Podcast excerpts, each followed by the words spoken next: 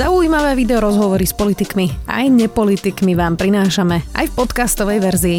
Moje meno je Zuzana Kovačič-Hanzelová. Vítajte pri relácii Rozhovory ZKH v audioverzii. Zastavme korupciu napísal rozsiahlu správu o prokuratúre. Podrobne popisuje systém, v ktorom je možné vďaka absolútnej moci generálneho prokurátora zrušiť trestné stíhania aj odstrániť kritikov z funkcie.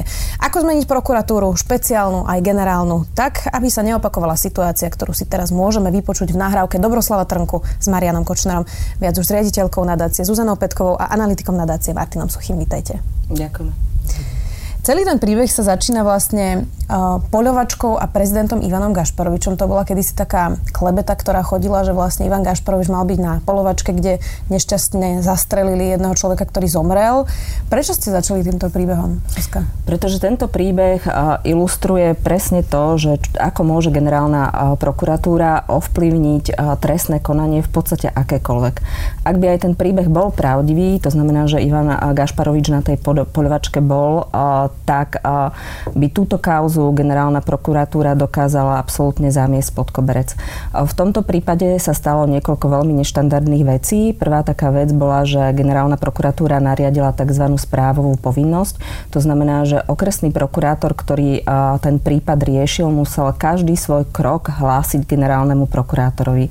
Táto správová povinnosť sa využíva v prípadoch nejakých veľkých, či už katastrof, alebo ako je napríklad, keby niekto podminoval Slovnaft, ale nie v prípade nejakej regionálnej tragédie, ako bola poľovačka. Či, čiže už tento prvý krok bol taký zvláštny a potom tam nasledoval sled ďalších vlastne krokov, ktoré boli tiež čudné. Tie môže opísať Martin. Áno, ten dozorový prokurátor, ktorý vlastne celý prípad dozoroval, riešil najprv tento prečin v právnej kvalifikácii, za ktorú hrozil nižší trest. Avšak e, prišlo mu potom nariadenie z generálnej prokuratúry a prikázali mu e, zmeniť tú právnu kvalifikáciu tak, aby e, hrozil ten trest nižší. Mm-hmm. Teda pôvodne hrozil vyšší trest a prekvalifikovali to tak, aby hrozil nižší trest toto je neštandardné kvôli tomu, že pokiaľ by sa aj ten okresný prokurátor zmýlil, ktorý to dozoroval, tak ho mali op- opraviť z krajskej prokuratúry, avšak tu naprišlo opravenie rovno E, opravila ho rovno generálna prokuratúra. Rozumiem. Uh, ono je to čudné aj v tom, že vlastne Ivan Gašparovič tvrdil, že na tej poľovačke vôbec nebol. Čiže uh, ono to býva tak, že prokurátor generálny chce vedieť o prípadoch, ktoré môžu byť vlastne verejnosti viacej známe a novinári o nich píšu, ale Ivan Gašparovič tvrdil, že tam nebol. Je to, chápem to správne? Áno, presne tak. Aj v prípadoch, že um, sú nejaké, uh, nejakých trestných činov účastní politici, napríklad uh, keď Daniel Lipšic zraz zrazil chodcu, ktorý na následky tejto nehody zomrel, tak takéto prípady sa tiež hlásia generálnej prokuratúre, ale toto mala byť štandardná regionálna tragédia, pri ktorej bohužiaľ zomrel jeden z polovníkov. Už aj posledný taký krok, eh, keď okresný súd odsúdil vlastne eh, toho šéfa vojenských lesov, ktorý sa eh, k činu priznal. Už aj to bolo zvláštne, pretože okresný prokurátor podal odvolanie, trest sa mu zdal veľmi nízky, podal odvolanie vlastne na krajský súd a toto odvolanie opäť vzala späť generálna prokuratúra uh-huh. proti vôli toho okresného prokurátora. Kým sa dostaneme ešte k ostatným súvislostiam, ktoré píšete vlastne vlastne vo vašej analýze, tak mňa veľmi prekvapilo, že mm, vy ste sa rozprávali s e, množstvom prokurátorov, Martin, a oni všetci hovorili anonymne. Toto ilustruje práve ten strach, že vlastne tí prokuratúry sa e, ani neozvú pod svojim menom? Áno, všetci hovorili anonymne a všetci zhodne teda e, veľakrát skloňovali slova ako hierarchia a monokracia a naozaj mali sme z nich ten pocit, že majú vyslovene až nie rešpekt, ale strach pred tou generálnou prokurátorou. Hm, presvedčali ste ich, aby hovorili pod svojím menom? A veľmi sme do tohto nešli. My sme hneď na začiatku rozhovorov im povedali, že pokiaľ chcú zostať v anonimite, tak im vyhovieme. Je tam, prepáč, Zuzi, je tam aj taký bod, eh, kde vlastne m, mm, popisujete to, že všetci, dokonca aj novinári, vedeli, že Marian Kočner chodí za Dobroslavom Trnkom na generálnu prokuratúru a vy ste sa ich pýtali, že prečo sa neozvali. Lebo to je logická otázka. Aj sudcovia často od nich očakávame, že keď sa deje čokoľvek v súdnictve, tak by sa mali ozvať, aj keď teraz sú tiež ticho po odobrati telefónov piatim sudcom. A, ako oni reagovali, prečo sa nikto neozval, že Marian Kočner chodí proste na prokuratúru ako na klavír? My sme sa bavili aj s viacerými prokurátormi generálnej prokuratúry. Jediný z nich, Peter Šufliarsky, sa chcel nechať aj citovať, ale všetci unisono, keď sme sa ich na toto pýtali, samozrejme všetci rozprávali aj o tom, ako tam ten Kočner parkoval pred budovou generálnej prokuratúry na miestach, ktoré sú vyhradené len pre prokurátorov, tak všetci povedali, že oni by sa teda neodvážili generálnemu prokurátorovi niečo takéto vytknúť, že to je v tom systéme, kde ten generálny prokurátor prokurátor má absolútnu moc, prakticky nemožné sa nejako proti nemu ozvať a niečomu vyčítať. No, dokonca tvrdili, že to by bolo že neprotokolárne a neslušné vyslovene. Uh-huh. Uh, je tá prokuratúra naozaj tak nastavená? je nastavený ten systém tak, že keď aj vidia poctiví prokurátori, že generálny prokurátor robí niečo podobné, ako sme teraz počuli na nahrávke Dobroslava Trnku, že vlastne ani nemá šancu sa ozvať? Má šancu sa ozvať, ale riskuje potom uh, svoju funkciu, svoje miesto. Uh, máme taký príklad aj z minulosti. Uh, my aj preto sme netlačili tých prokurátorov, uh, aby povedali svoj názor pod uh, svojim menom, uh, lebo máme takýto príklad, že vlastne uh, Jan Hrivnák, ktorý uh, šéfoval odboru uh, proti, boja proti korupcii na úrade špeciálnej prokuratúry, uh, prejavil svoj názor, povedal svoj uh, názor na uh, postup prokuratúry v prípade, kde v báre Mariači extrémisti zbili návštevníkov, povedal, že ten postup prokuratúry nebol správny a za to na neho podal návrh jeho nadriadený Jan Kováčik, špeciálny prokurátor.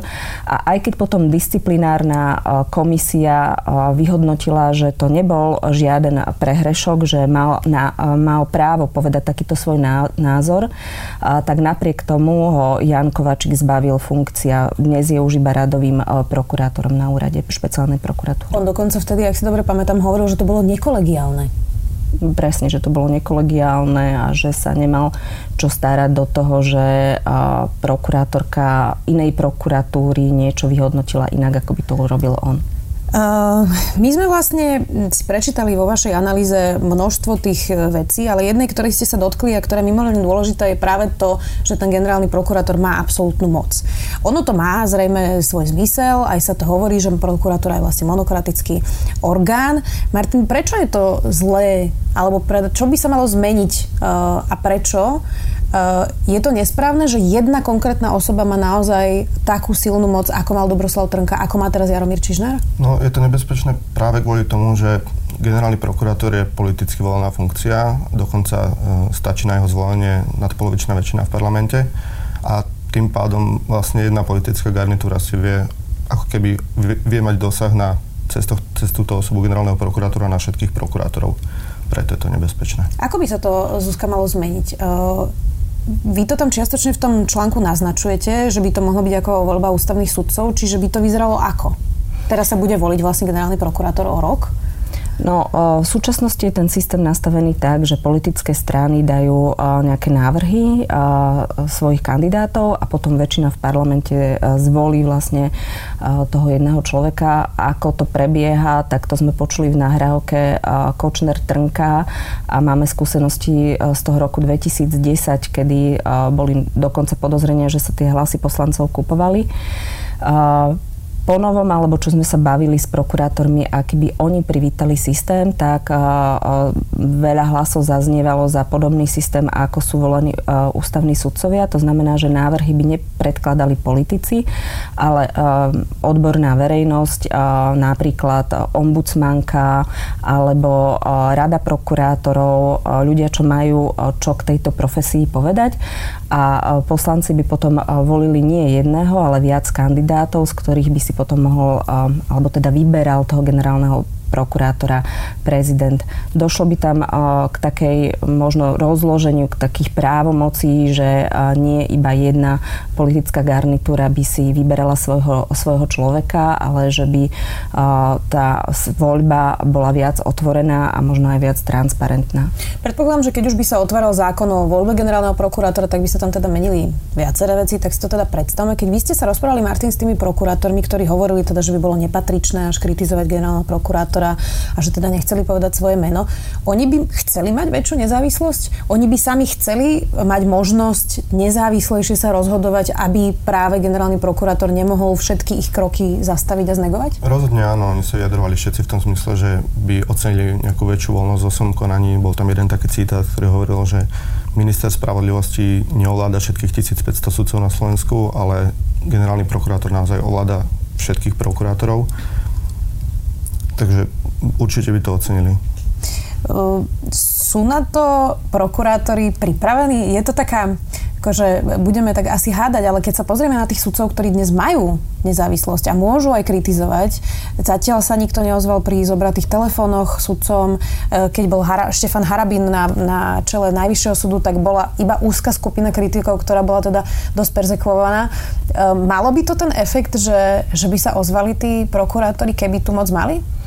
No asi to chce trošku dlhšie obdobie, ale keby bol ten systém nastavený tak, že naozaj nebudú potrestaní za svoj názor, ak sú presvedčení o, o, o tom, že ich kroky sú správne, tak môžu podľa nich konať, tak si myslím, že časom by sa tá, ten systém, ktorý je dnes veľmi uzatvorený, možno viac otvoril verejnosti aj kontrole. Druhá vec je, že ako sa vlastne vyberajú vôbec prokurátori. Ten systém je, že tiež to vlastne má ako keby vo svojich rukách generálny prokurátor. E, neustále počúvame, a je to v podstate už roky práve od harabinizácie súdnictva, že by sa e, justícia mala viacej otvoriť, aj prokurátora viacej otvoriť. To by bolo riešenie, Martin, aby tam boli ľudia z fachu, nazvime to tak, ale ktorí vlastne nepatria do tej organizácie? Toto by bolo určite riešenie. Ono, e, keď sa ešte vrátime k tomu, že naozaj tá generálna prokurátor má tak veľkú moc, tak e, práve aj z toho dôvodu veľmi málo ľudí sa vôbec hlási na tie vedúce pozície e, na prokurátorách, či už okresných alebo krajských. Naozaj z pravidla tam sa hlásia, že jeden až dvaja uchádzači. Čiže tam neprichádza ani k nejakej zásadnej súťaži kvalitných ľudí. A čím by sa dalo viacej pritiahnuť, e, aby, aby vlastne sami prokurátori chceli ísť do týchto funkcií? No presne tým, že sa uh, vlastne, že, že bude inak robený ten výber, pretože oni už teraz hovoria, že na čo sa do toho budeme hlásiť, keď generálny prokurátor má na tieto funkcie vybrať tých svojich ľudí, my sa tam aj tak nedostaneme, pôjdeme do toho zbytočne. Uh, čiže toto je uh, jedna možnosť, že vlastne tie výberové konania uh, budú urobené tak, že sa otvoria aj ostatným prokurátorom, uh, nie že vlastne uh, v, dis- uh, v tých komisiách výberových uh, budú ľudia prevážne teda toho generálneho prokurátora. No a potom by sa mohol zmeniť aj systém odmeňovania, ktorý je dnes nastavený podľa funkčných rokov, čiže tým prokurátorom sa neoplatí ani ako keby, že viac robiť, hej, stačí len dosť dlho zostávať vo funkcii prokurátora, aby sa im automaticky zvyšoval plat. My sme robili aj také napríklad porovnania, kde vlastne prokurátori koľko zarábajú. Vybehla nám odtiaľ Žilina, kde prokurátori ktorí zarábajú nadštandardne napriek tomu, že priemerný počet spisov na jedného prokurátora je v porovnaní s ostatným Slovenskom podpriemerný a je to presne preto, že tí prokurátori tam majú odslúžených viac rokov ako inde na Slovensku. Ten plat tam bol okolo 4200 eur. Bol najvyšší spomedzi všetkých krajov na Slovensku, dokonca vyšší ako v Bratislave. Uh-huh. Len preto, že tam dostatočne dlho tí prokurátori pracujú. Nie podľa výkonnosti.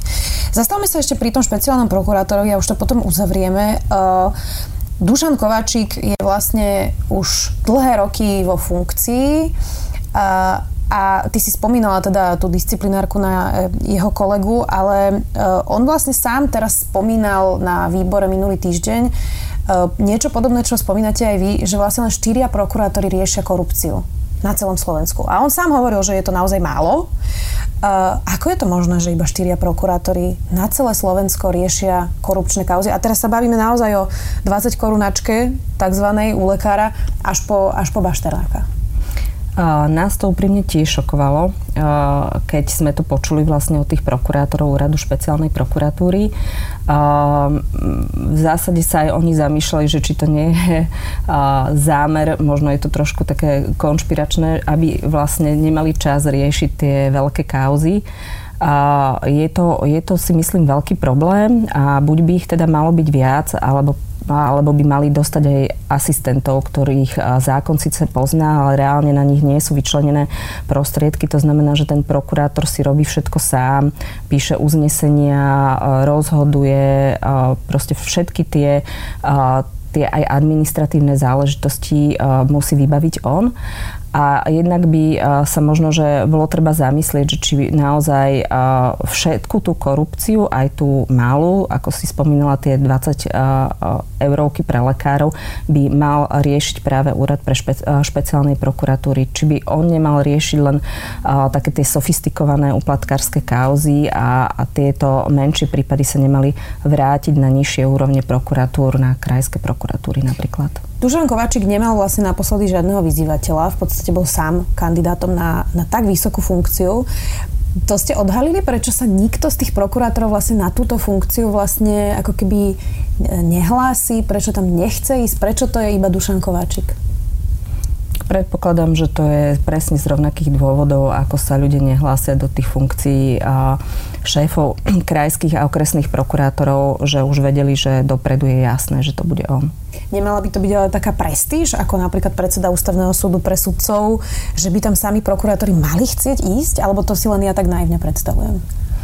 No nepochybne by to mala byť prestíž a ak by to bola riadna súťaž, tak si myslím, že by bolo dosť kvalitných kandidátov, ktorí by sa aj zo súčasných prokurátorov mohli na toto miesto hlásiť. Bohužiaľ, ako sme tu už viackrát povedali, ten systém je nastavený tak, že dopredu je jasné, kto na tom mieste bude sedieť. Úplne záverečná otázka. E, máme 4,5 mesiaca pred voľbami. Naozaj každý deň prichádzajú nové a nové, ešte šialenejšie skutočnosti, ako sme si mysleli pri tej poslednej, ktorá bola už dosť šialená. Vyzerá to tak, že už aj strany začínajú hovoriť o tom, že treba zreformovať prokuratúru, treba zreformovať policiu. Neobávaš sa, Zuzi, toho, že že teraz sa narýchlo niečo upečie pred voľbami, aby, aby ukludnili politické strany voličov a že sa môže prijať napríklad nejaký Lex Trnka, aby ho vedeli vlastne odstraniť e, z jeho súčasného prokurátorského miesta a môže práve uškodiť tým prokurátorom, ktorí by potrebovali práve že viac nezávislosti? Uh, áno, presne toho sa obávam, lebo veľakrát počujeme také názory, že poďme zbúrať celý systém a poďme napríklad vybudovať štátne zastupiteľstvo, ako funguje v Čechách. Uh, ja si nemyslím, že to je dobré. Aj zvnútra vlastne tie, tie názory tých prokurátorov sú také, že ten systém nie je až taký zlý. Problém sú osoby vo vedení, alebo v minulosti boli problém osoby vo vedení, čiže treba treba zmeniť voľbu generálneho prokurátora a špeciálneho prokurátora a možno opraviť niektoré tie chyby e, v systéme, ktoré umožňujú e, zametať e, kauzy pod koberec alebo naopak vyrábať účelové trestné konania voči politickým oponentom. Ale napríklad také štátne zastupiteľstvo by bolo úplne podriadené ministerstvu spravodlivosti. To znamená, že tá nezávislosť prokurátorov by bola ešte nižšia, ako je v súčasnosti. Aby som len dodal, že my sme sa vlastne pýtali jednotlivých politických strán, aké kroky alebo aký majú program v oblasti prokuratúry. A túto časť tej správy vlastne budeme dávať v najbližších dňoch von. A oni, mnohé tie politické strany, najmä, najmä teda opozičné, reflektujú naozaj tie potreby, ktoré zazneli v tých rozhovoroch s tými prokurátormi. Čiže tie programy sú podľa nášho názoru pomerne kvalitné. Uvidíme ale, ako to bude pod tlakom informácií a pod tlakom blížiacich sa volieb, aby to nedopadlo náhodou tak, ako teraz najbližšie s Úradom pre verejné obstarávanie, kde čudnými, rýchlymi pozmaňovákmi sa mení celý systém. Ďakujem veľmi pekne, že ste prišli dnes do štúdia. Mesiace ste sp- e, robili na správe o prokuratúre. Bolo to naozaj zaujímavé. Dnes tu bol analytik nadácie Zastavme korupciu Martin Suchy a riaditeľka Zuzana Petková. Ďakujem. Ďakujem. Ďakujeme. Počúvali ste podcastovú verziu relácie Rozhovory ZKH. Už tradične nás nájdete na streamovacích službách, vo vašich domácich asistentoch, na Sme.sk, v sekcii Sme video a samozrejme aj na našom YouTube kanáli Denníka Sme. Ďakujeme.